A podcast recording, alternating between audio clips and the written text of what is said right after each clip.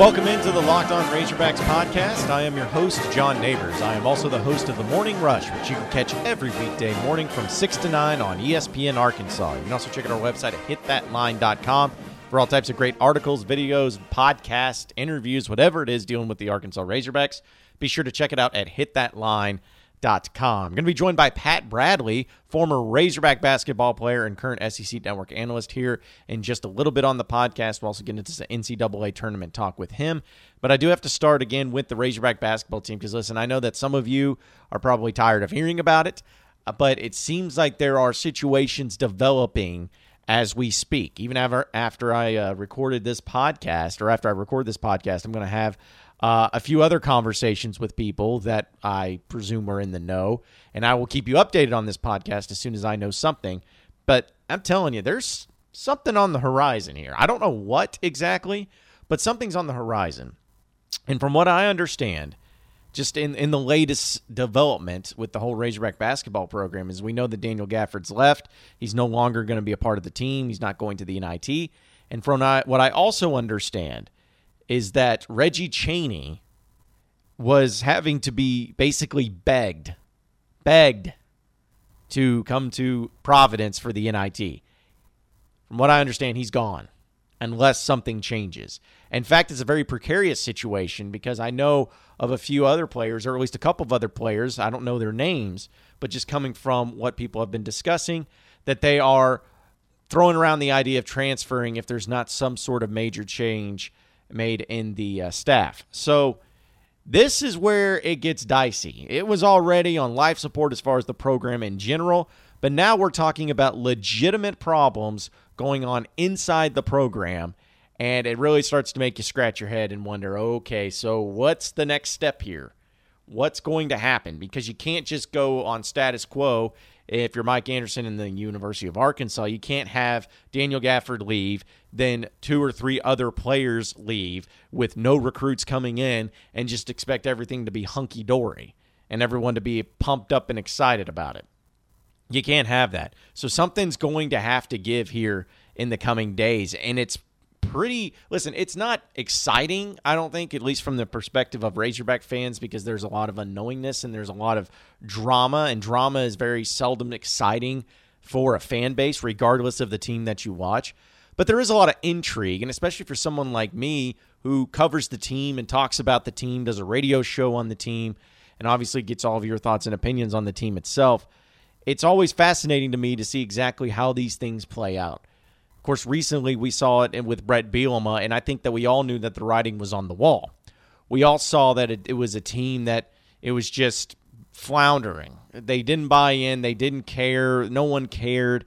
You could see the writings on the wall, and as soon as Brett Bielema was fired, it was almost like this burden was lifted from everyone's shoulders. Even though they had no idea who the next coach was going to be, it was just like there was this new rejuvenation of excitement of who can we get now? Who are we going to get now? Which direction are we going to go? How you feeling, Hunter Yurachek? How you feeling, man? What are you going to do here?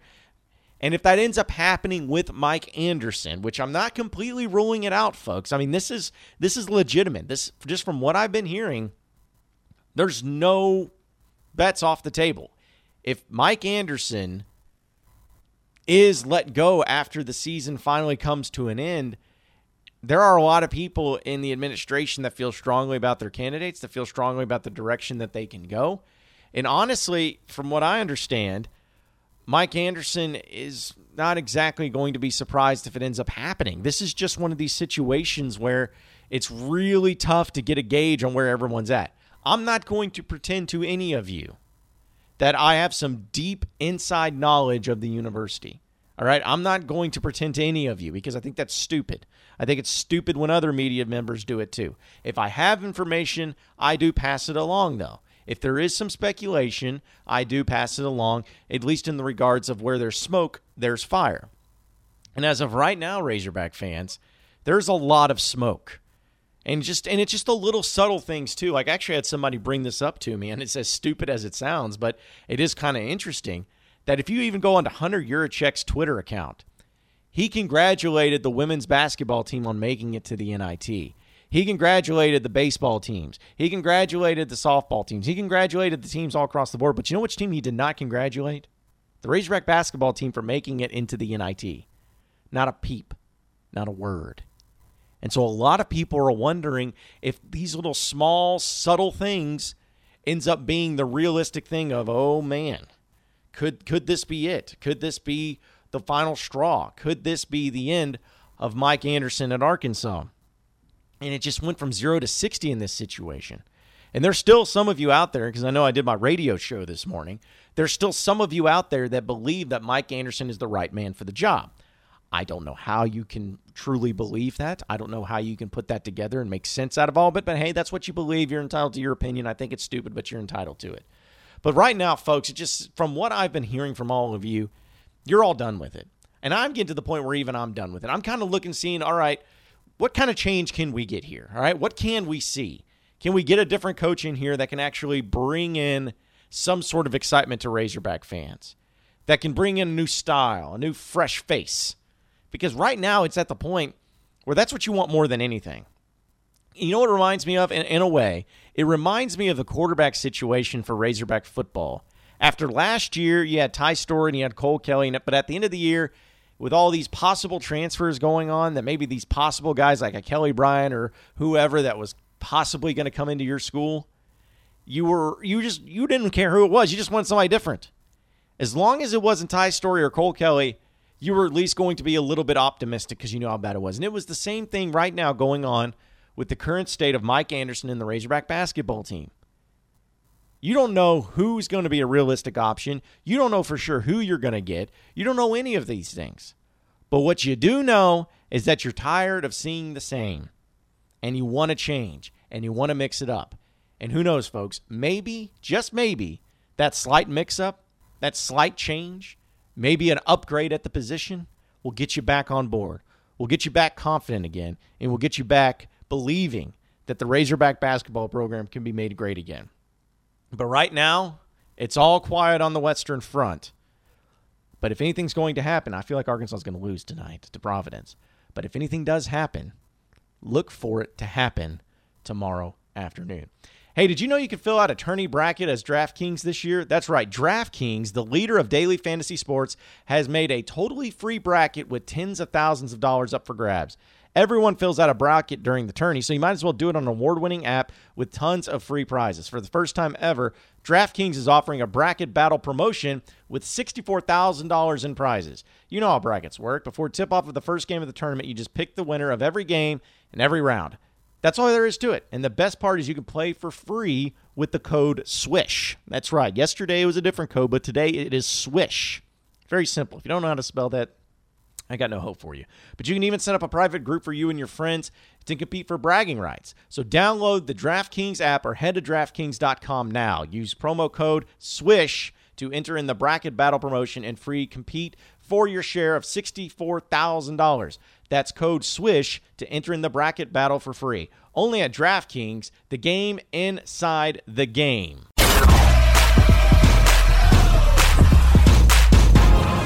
You are Locked On Razorbacks, your daily Arkansas Razorbacks podcast as we welcome in Pat Bradley, former Razorback basketball player and current SEC Network basketball analyst, as well as the shoot up. Pat, it's the best time of year, man. NCAA tournament, March Madness is here. I mean, how great is this time of year, man? Ah, oh, buddy, it's the best. How many brackets did you guys fill out already? Well, I've only filled out two different ones so far, but I, I have a lot more to go. So it, it's going to. Is that be... in pencil or is that in pen? well, I won't. I won't answer that one. Maybe some of them will All be right. in pencil. Maybe some of them will be in pen. So well, it'll be a lot of fun, though, man. And uh, well, you know, it's not only. I got some people I know who do the NCAA tournament, the NIT, the WNIT, the women's tournament. They do them all. The CBI you name it. I want to be in it. well, hey, I'm all about tournaments. I'm all about brackets, and let's just start right there with the NCAA tournament. You know, the SEC, seven teams in the NCAA tournament. It's amazing how far this conference has come from just a few years ago, where they only got two, maybe three teams into the tournament. They've really elevated their game. There were a couple of teams that felt like they could at least had a chance to get in, like an Alabama, maybe even an Arkansas. But What did you make of the SEC this year and just the great performance? Not only that they had to get into the tournament, but some of these teams have a legit chance of making the Final Four. Yeah, I think that's what was different from last year, where it was eight teams from the SEC, but none of the teams really were able to. Not not only did they none of them make a deep run in the tournament, um, but you just didn't feel like any of them had a chance to get to a Final Four. Even, um, you know, even Kentucky, uh, just what you, you just didn't look at them like that. But this year with Tennessee clearly, you know, being at number one for four weeks, Ten, uh, Kentucky um, has a chance for Final Four. And you know, outside shot, uh, you know, I don't know what kind of mentality LSU has, but they've got the talent. And when you think about teams that can make Final Four runs, now last year Loyola, mm. two was it two or three years ago South Carolina. Yep. You know, comes in at I don't know if they were like a seven seed or whatever they were when, when they got when they made their run. So you know, it's it's not far fetched to think that LSU or Mississippi State can make that type of a run because both of those teams, although can be inconsistent, what what they do have though is they have great guard play, both Mississippi State and LSU. They have teams that can shoot it, can get hot from the outside. And then the other thing both of those teams have that, you know, just it's just something that you know you got to get in recruiting is they got athletes that are big, athletic, can block shots, can rebound with anybody, get offensive rebounds. So when you add up like Mississippi State and LSU, all those types of things they have, I mean, they get a recipe to go to the Final Four. Now it's a, in a one bench situation. You know, I mean, as talented as Duke is, they they they match up. You know, if they play a team that gets hot from three, and um, you know they're Duke shooting thirty percent from the three point line. Uh, they get a team that can maybe battle them, give them some kind of resistance in the paint. Uh, anything can happen in a one and done type tournament, especially one that's over three weeks. You know what I'm saying? So you got to mm-hmm. be playing good basketball for a couple of weeks. You just can't get hot for four days in a row, uh, like maybe Auburn in the SEC tournament. Well, Pat, one something that we've also been discussing is just about how since the SEC has elevated their game, a lot of it has to do with just getting some coaches in at some of these programs. It's really elevated it too. There's a lot to choose from. So, just looking at it from the conference perspective, which coach do you think has done the best coaching job this year in the SEC? Uh, well, Kermit Davis got the coach of the year.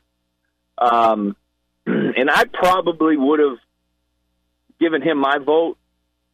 Um, because my vote isn't officially counted, but we were, you know, talking on on on SEC Now show, and Kermit Davis was, you know, ranking. He was right up there as for me one, you know, and then you look at Rick Barnes and Calipari right under him, and I thought Frank Martin, given what they uh, they had a lot of turnover, and Frank Martin had to do a good job in the non-conference of tweaking some things, moving some guys around, bringing some guys off the bench, and then he ends up finishing fourth in the SEC, uh, fourth best spot in the SEC.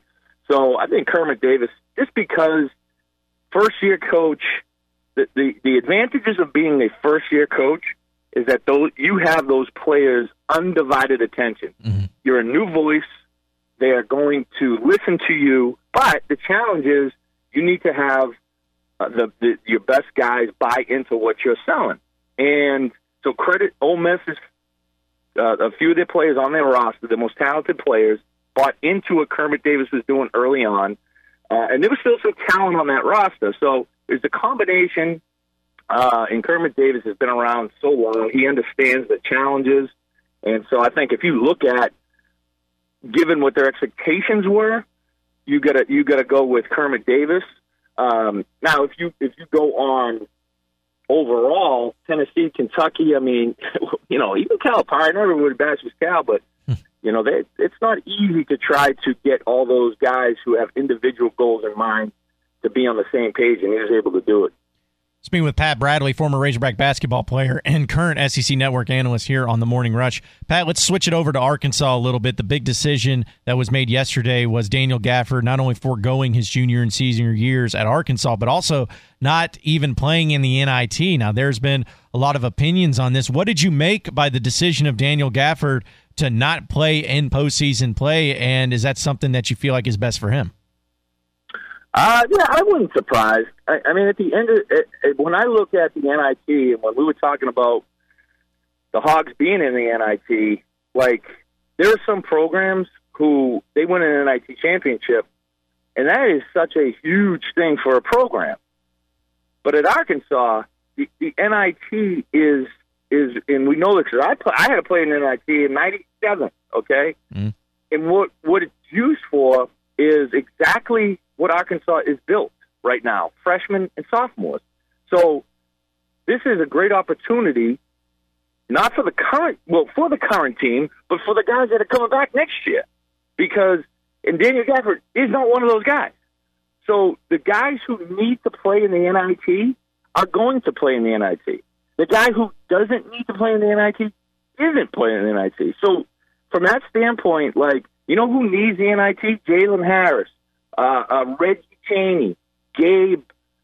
They, they, those guys need it. Mason Jones needs to play in it. Isaiah Joe, even as great as he's been, he's going to benefit from going up to Providence today in a in a different environment and accepting a new role because that's part of it too. It's like, okay, this is going to be our team next year. So if there if the NIT was built for any team, it's this freshman and sophomore hog team. And then of course, you know, you get Adrio Bailey and, and Gabe Osabuohien, uh, who are going to be, I know it's a, a Adrio's a uh, senior, so that would be a nice thing. Don't get me wrong. Now we we went to the final for NIT mm-hmm. in Madison Square Garden, New York City.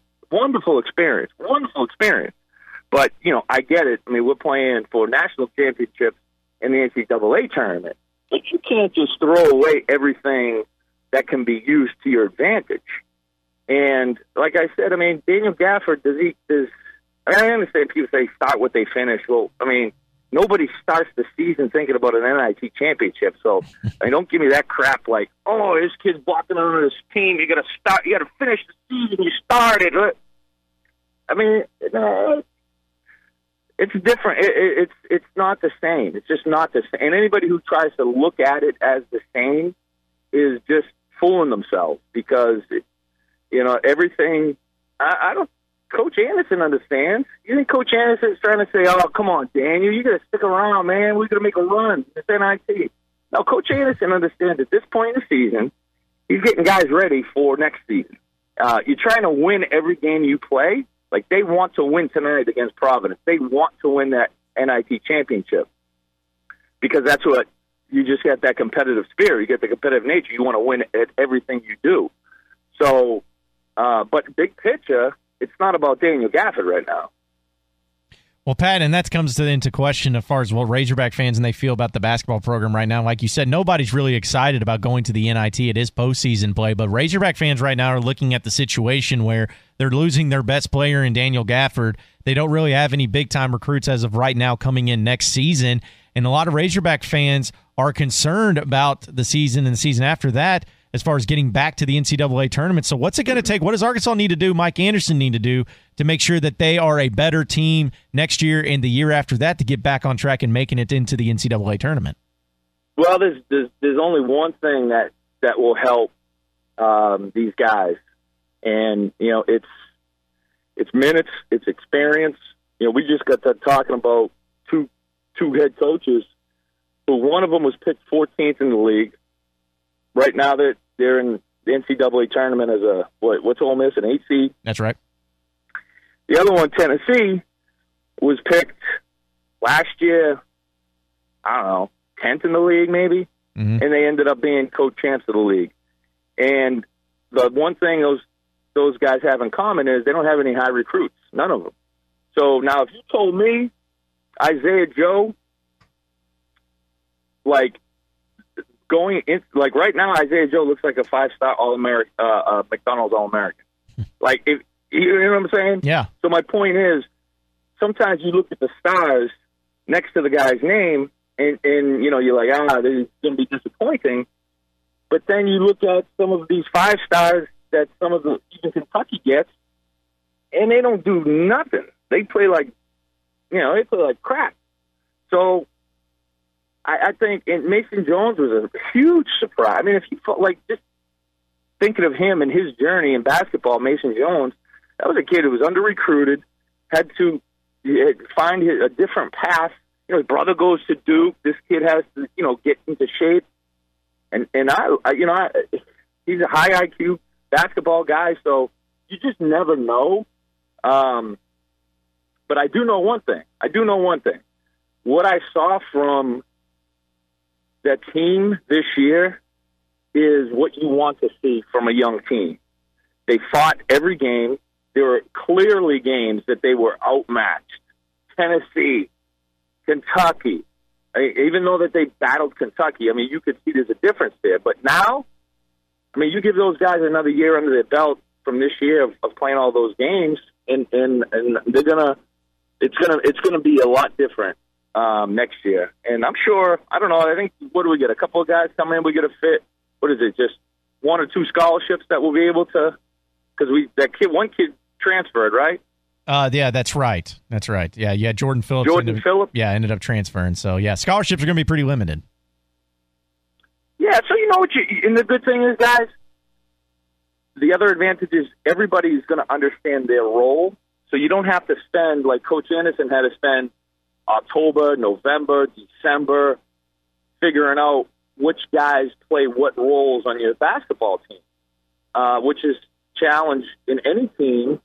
And uh, you know, and then and then you hit conference play in January, and guys are still trying to figure out their roles. Now they come in next season already knowing what Coach Anderson expects, and and and they know what to expect from each other. So that's a huge advantage too.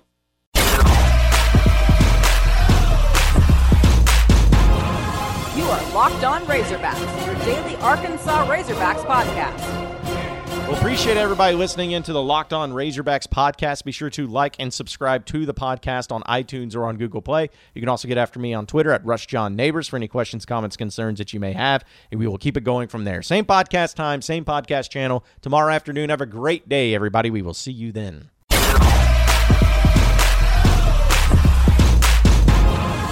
Are Locked On Razorbacks, your daily Arkansas Razorbacks podcast.